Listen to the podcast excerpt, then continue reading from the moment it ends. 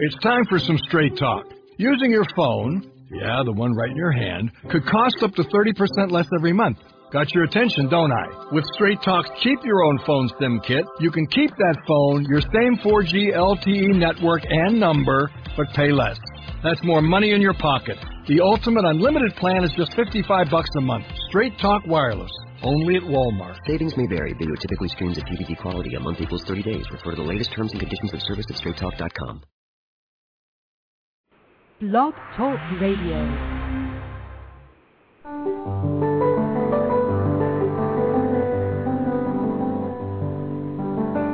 Lucis Trust, a non-profit, non-political, and non-sectarian organization on the roster of the Economic and Social Council of the United Nations and concerned with the establishment of world cooperation and goodwill, presents Inner Sight with your host, Robert Anderson. He, with Sarah and Dale McKechnie, President and Vice President of Lucis Trust, will discuss philosophical and spiritual topics essential to everyday life. Now, here's your host, Robert Anderson.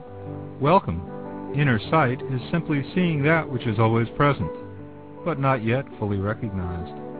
You have, within you, the ability to see yourself and the world around you in a new way, with new eyes. So, stay with us, and together we'll look at the world and ourselves with inner sight. Today's topic is From the Unreal to the Real. And the main inspiration for the dialogue that you'll hear in this show comes from the works of Alice Bailey, the founder of the Lucis Trust organization, who wrote 24 vol- volumes of literature. Uh, as, as well, she also wrote the following thought into her books as well, and, and actually it's about the ancient prayers. Uh, the ancient prayers have very deep spiritual significance, and this particular one is from the Upanishads of ancient India, and it is as follows Lead us, O Lord, from death to immortality, from darkness to light, from the unreal to the real. If this is such an ancient prayer, humanity has been searching for the real, uh, for the real, a long time, hasn't it? Yes, it would seem so because the Upanishads uh, go way back in um, to uh, early Hinduism, and this is called the Brihadaranyaka oh, Upanishad, wow. I think, which is one of the, I think maybe the first Upanishad that was written down from the ancient Vedas. So it's probably at least 4,000 years old. What that suggests is one of two things. Either man has been trying to find his way out of the fog and darkness for a very long time, or we could say this urge to find light and reality is something fundamental in the human spirit, Mhm. which I find inspiring and encouraging to think that even the very er- early people of ancient India had the sense that there is more to life.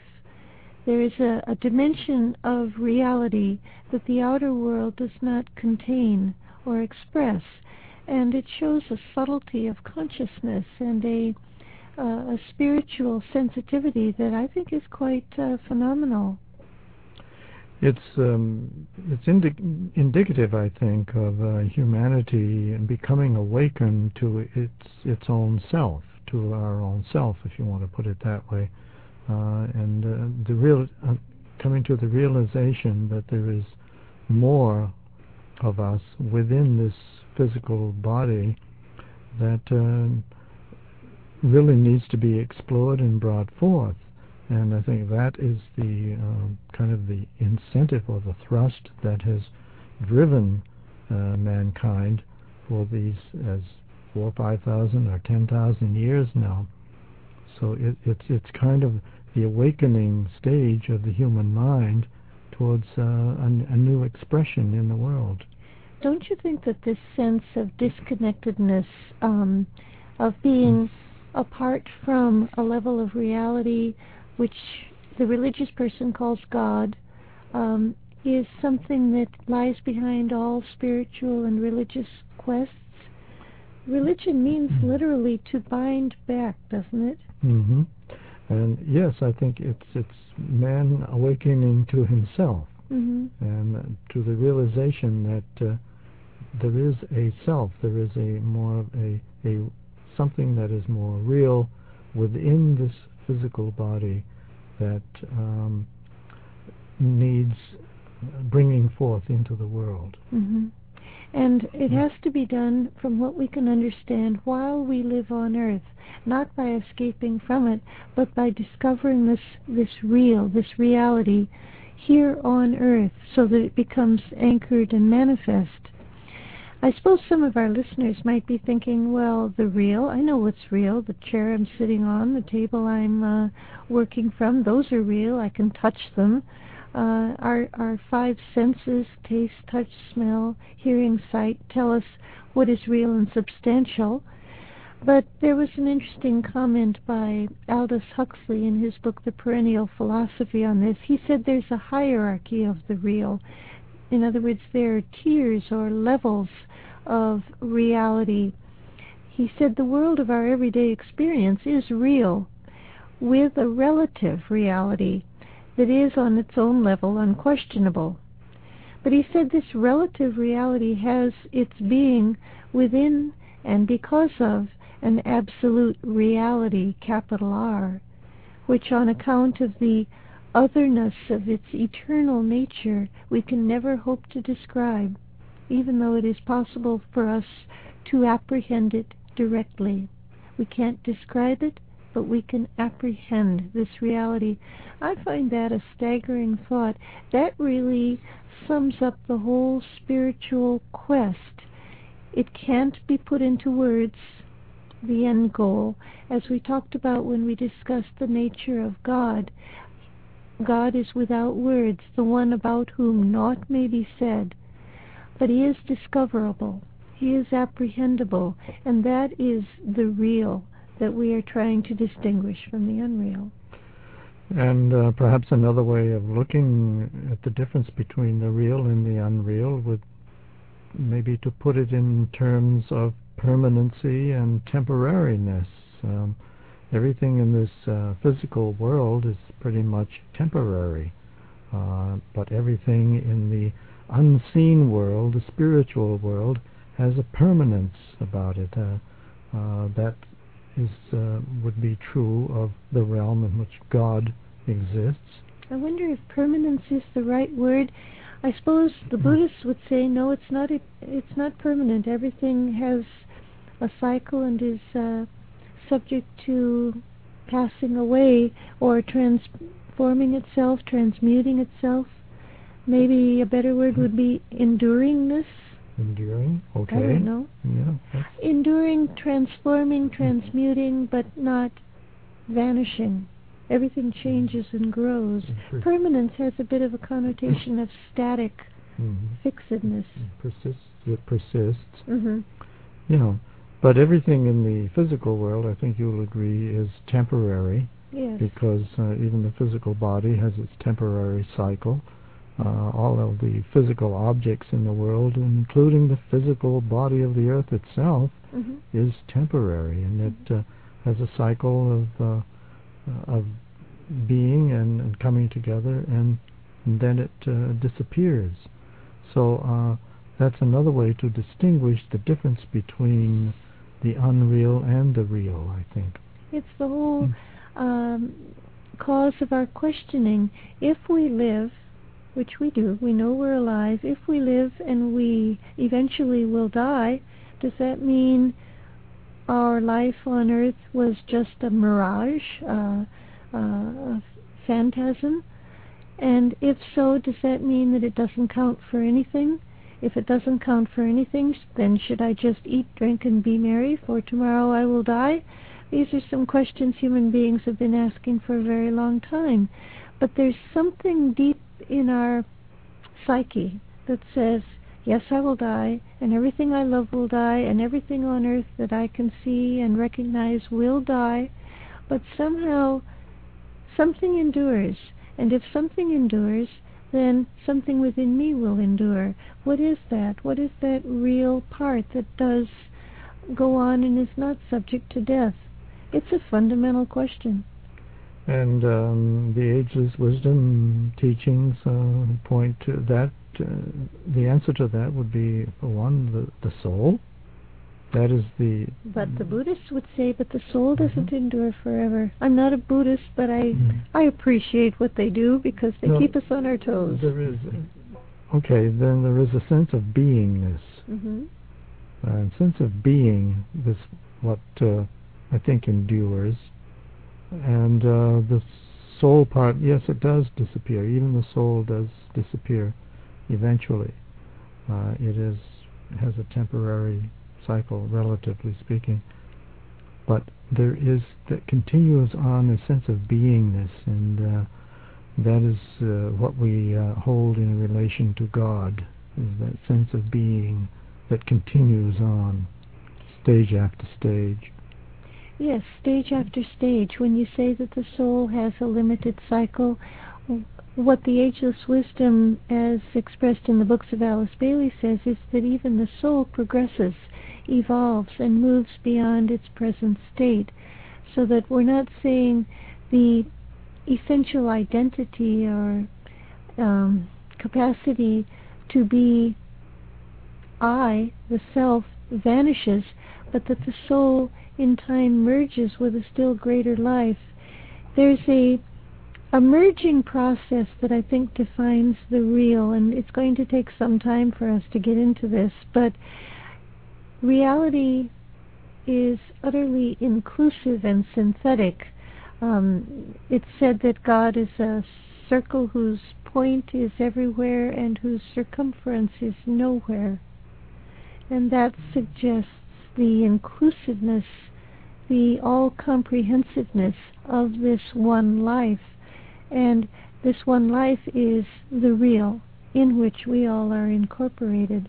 So every aspect of manifestation is in a constant state of reconstituting itself, transmuting, transforming, merging with a greater and greater wholeness. And um, our discovery of that progression leads us toward the real. For those people who just tuned in, you're listening to Inner Sight, and our topic for today is From the Unreal to the Real. And um, by the way, a good introduction uh, to the books of Alice Bailey is a compilation of extracts from all 24 of her books, uh, the title of which is Ponder on This. It's actually our best-selling book in nearly all languages and can be ordered for $16 from the Lucis Publishing Company. Uh, and what you would do is um, uh, uh, write a check or a money order to uh, Lucis, L-U-C-I-S, Lucis Publishing Company, 120 Wall Street, New York, New York, 10005. And be sure to mention Inner Sight, and you'll receive free shipping and handling. That's a special offer for today. I guess uh, we're all aware of how expensive shipping and handling can be when you order something. But for today, if you mention Inner Sight in your envelope, in your letter, we'll give it to you for $16. Uh, that's $16, check or money order sent to Lucis, L-U-C-I-S, Lucis Publishing Company, 120 Wall Street, New York, New York, 10005. And ask for the uh, book titled Ponder on This, which is a cross-section of the ideas in all 24 volumes of Alice Bailey literature, and it'll give you some ideas to uh, which books you want to go back and explore in depth once you read that compilation of, of all 24 books. All the works of Lucis Trust, uh, including this radio program, is uh, all of it is funded by the voluntary donations of people like yourselves who support the goals of Lucis Trust. We're not endowed, nor do we have a wealthy benefactor who helps to pay for this program. We depend on the donations, large and small, of individuals, so please give if you want these programs to continue on the air. We also appreciate all the support you've given us uh, in the past, and we desperately need it now in order to remain on the air. So anything that you can send us is uh, is appreciated. Um, you know, to order books, cassette tapes of the radio shows, a schedule of, of our meditation meetings, or a package of general information about the organization Lucis Trust, uh, contact us at 1-866-695-8247. Uh, we'll be happy to send that general package of information out to you. I guess probably the uh, most frequent questions, a question that we're asked is, is this a religion? No, we're not. We're a spiritual philosophy organization. So if you'd like that uh, collection, of that um, package of general information, just give us a call, 1-866 695 8247. The easy way to remember it, 1 866 NY Lucis, L U C I S is Lucis. Think of 1 866 New York Lucis. If you'd uh, like to key into our website where we have an archive library of past shows, there's many of them now, on a multiple number of uh, interesting topics taken from the works of Alice Bailey. Uh, you can key into our website at www Lucis uh, www.lucistrust, Lucis, L-U-C-I-S, www.lucistrust.org, and um, we'll be happy to um, uh, take care of you on all those levels that I mentioned before, ordering the book. And uh, But let's get back to our show. Um, uh, Sarah and Dale, you made me think of uh, uh, something that I read in the Upanishads also. Uh, in essence, it was, you made me think of that, that uh, we're as dead now as we'll ever be. So I don't know. Maybe there's hope for us because it seems like everything, we'll all the other realities uh, are going to be uphill and better, I guess. So. Yeah, brighter days ahead. Uh, well, it's something to look forward to. But the Upanishads are certainly interesting and. Uh, no wonder those Indians are such joyful people. We're as dead now as we'll ever be. Well, I think it's true. It's a startling thought, isn't it? It sure is, yeah. It, it's like a little uh, dash of cold water in the face. But I suppose um, the sense of correctness about it is that it's referring to the the earthly life in this material realm uh, as the veil of illusion, which all spiritual teaching says it is. The problem is that the human being becomes so attached to and identified with matter, substance, all his stuff, his money, his house, his car, his clothes, his career, his his reputation, his his um, objects that help define him. All of this is mistaken for what is real, and in fact, none of it is real. And um, the writings of Alice Bailey say that to the soul, death is not the terror that it is for most of us. We think of death as annihilation, or at least the loss of life as we know it, separation from our loved ones. But Alice Bailey said that to the soul, the real death is entering into incarnation at birth.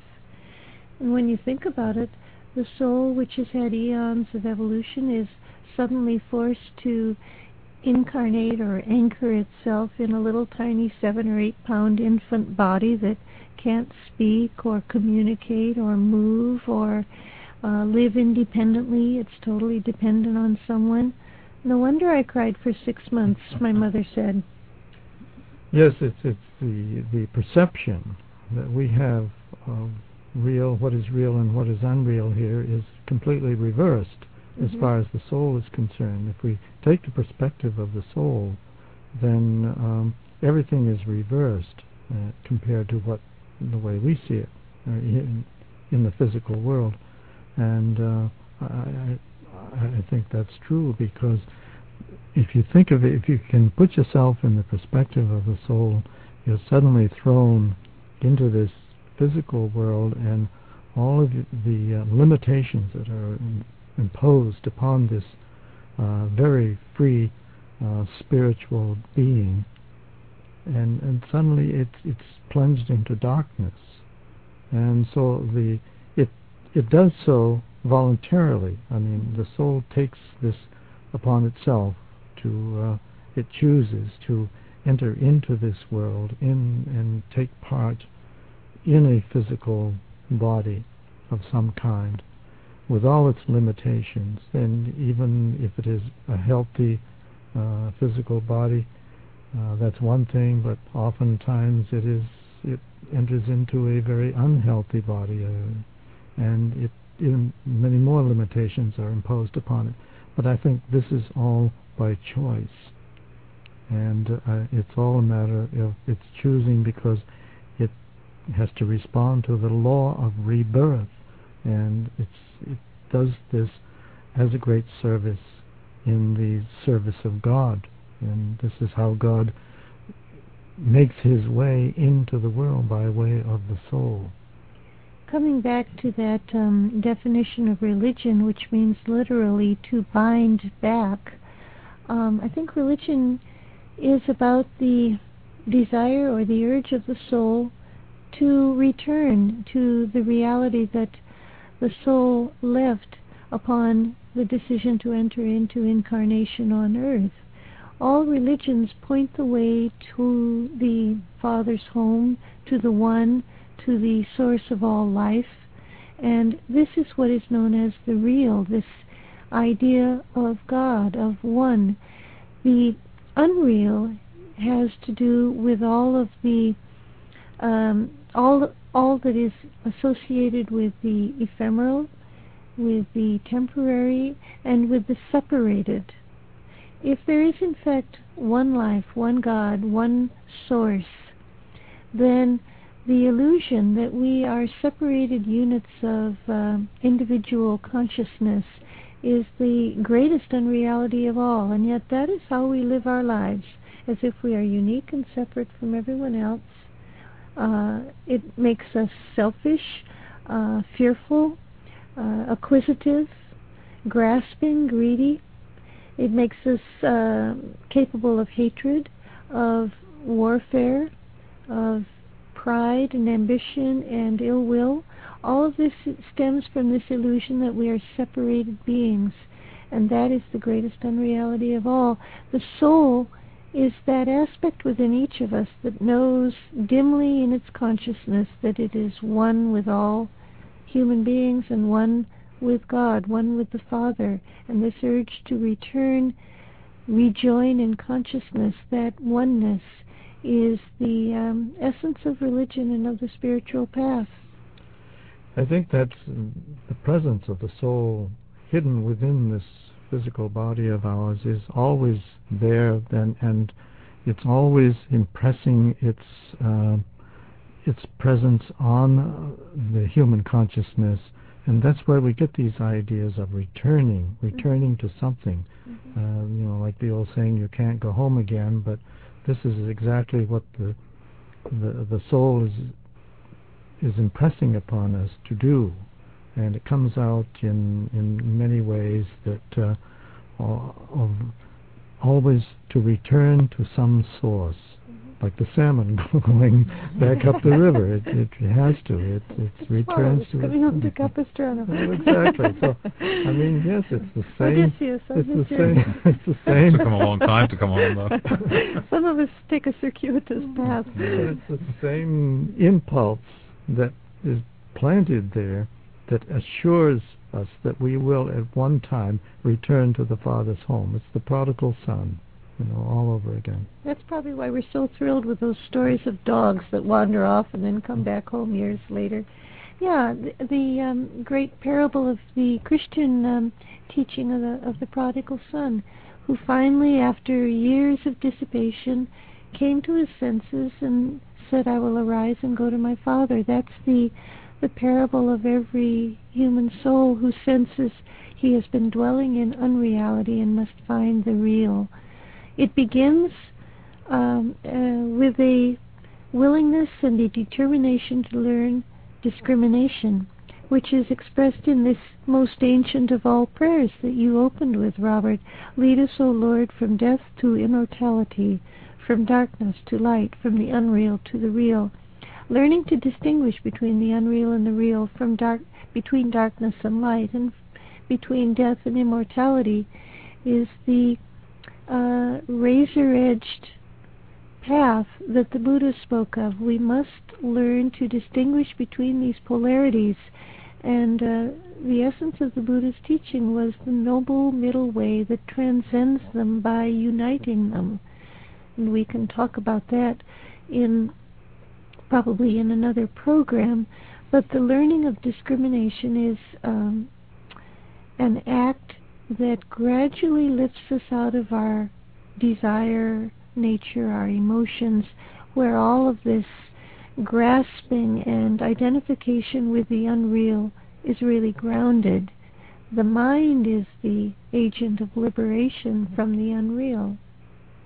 and uh, the without this discriminative ability, we would be lost actually, and that's another um, one of the the soul's um, capabilities that is implanted within us, and it's it's, a a necessary tool that needs to be developed and and honed to a more um, sensitive nature, and it's learning to uh, discriminate between right and wrong, and between, as it says here, light and darkness, and uh, from the unreal to the real, and it's exercising that capacity to discriminate, uh, not here on the physical plane between discriminating between races or between ethnic groups or religions or whatever.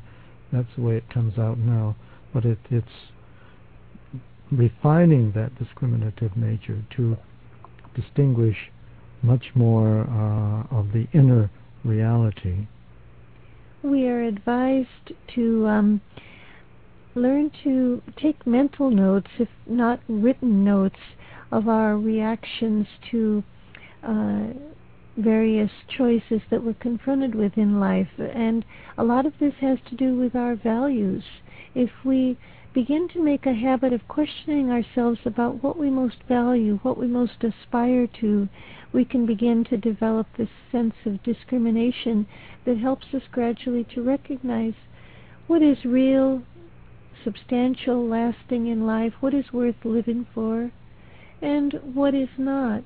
Um, and gradually we begin to get a sense of well, you could say our, our inner compass begins to align ourselves properly with with the real, a kind of an inner judgment and um, magnetism begins to direct our life so that it's not constantly this struggle to sort things out in terms of our values.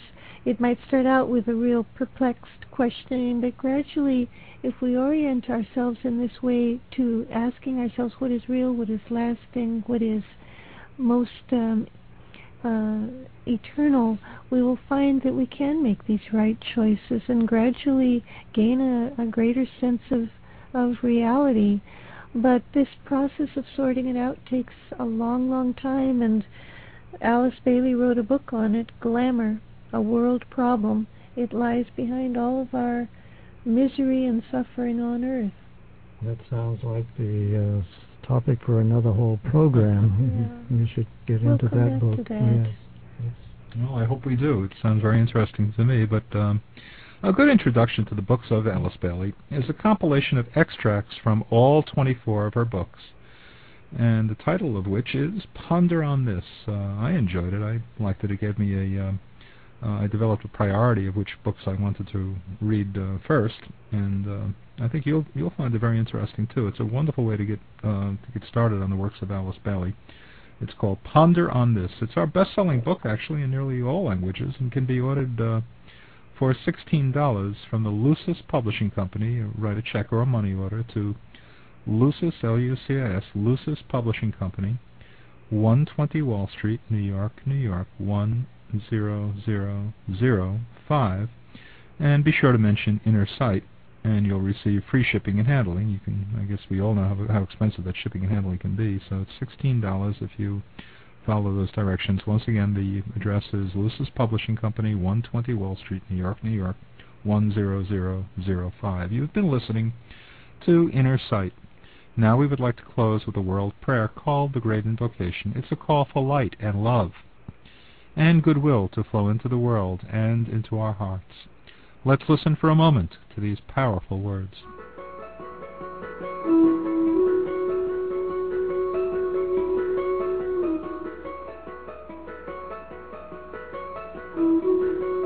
From the point of light within the mind of God, let light stream forth into human minds.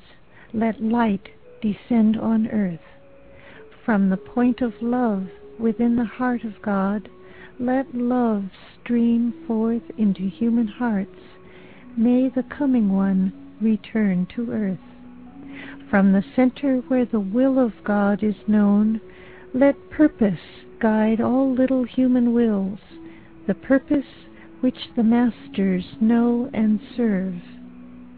From the center which we call the human race, let the plan of love and light work out, and may it seal the door where evil dwells. Let light and love and power restore the plan on earth